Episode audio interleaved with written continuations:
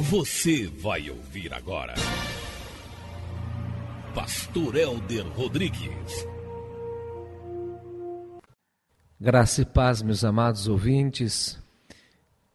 Eu louvo ao Senhor por ter nos dado esse programa Caminho Santo, porque de uma maneira sobrenatural Deus tem nos conduzido. Deus que é um Deus de toda verdade, um Deus de toda esperança.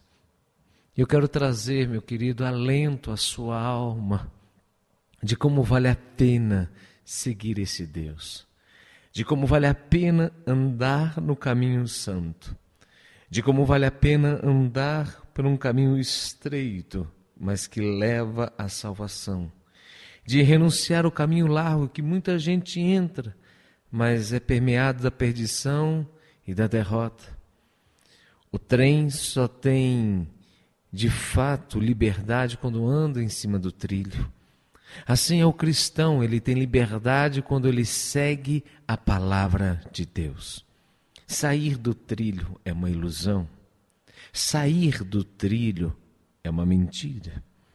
Mas quando nós andamos com Cristo e quando nós fazemos aquilo que Cristo ordenou na Sua palavra, então teremos liberdade. A liberdade é obediência.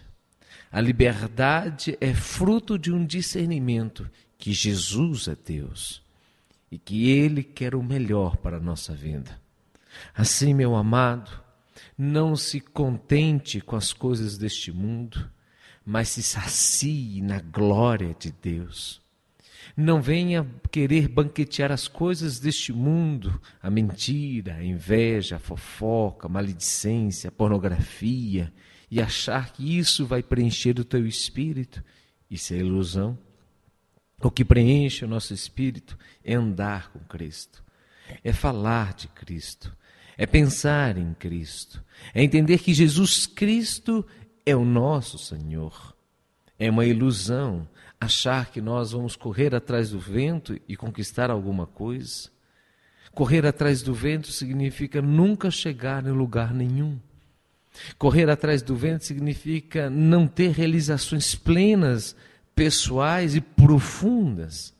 Correr atrás do vento significa ir ao sabor do que o mundo dita e determina como certo, bom ou perfeito. Não nós temos que entender que Deus é um Deus que nos ensina a viver com um propósito de adorar e glorificar o nome de Deus e usufruir da presença dele por toda a eternidade. O oposto de correr atrás do vento é realizar os propósitos que Deus tem na nossa vida. E talvez você se pergunte, mas quais são os propósitos? E eu poderia te dizer de maneira direta e simples que os propósitos que Deus tem na sua vida estão escritos na palavra dele. Então, à medida que você entende a palavra, estuda a palavra, você vai sabendo os propósitos que Deus tem na sua vida. Mas você também pode, além de ler a palavra para saber dos propósitos que Deus tem na sua vida, você pode e deve orar, pedindo Deus me oriente, me guie, me norteie, me dê uma, uma direção.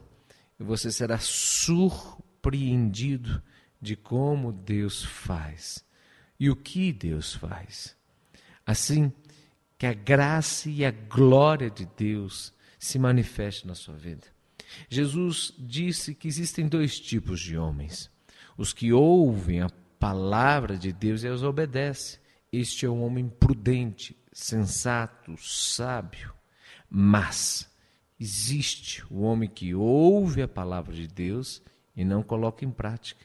Esse é um insensato, esse é um imprudente, esse é aquele que constrói a sua casa sobre a areia. Aparentemente tudo está bem, aparentemente tudo está edificado, aparentemente tudo está correto, mas quando vier a tempestade, esta casa vai ruir como um castelo de areia, porque não há segurança, porque não há fundamento, porque o fundamento está não em Cristo, mas neste mundo que jaz do maligno. Desta forma, meu querido, você precisa entender que existe um homem prudente. É o que ouve a palavra. É o que ouve a palavra de Deus e coloca em prática, como diz Tiago, não sejais ouvintes negligentes, mas praticantes da palavra de Deus. Esse também constrói uma casa. E não apenas aparentemente a sua casa está edificada, mas ela está fu fundamentada, alicerçada na rocha.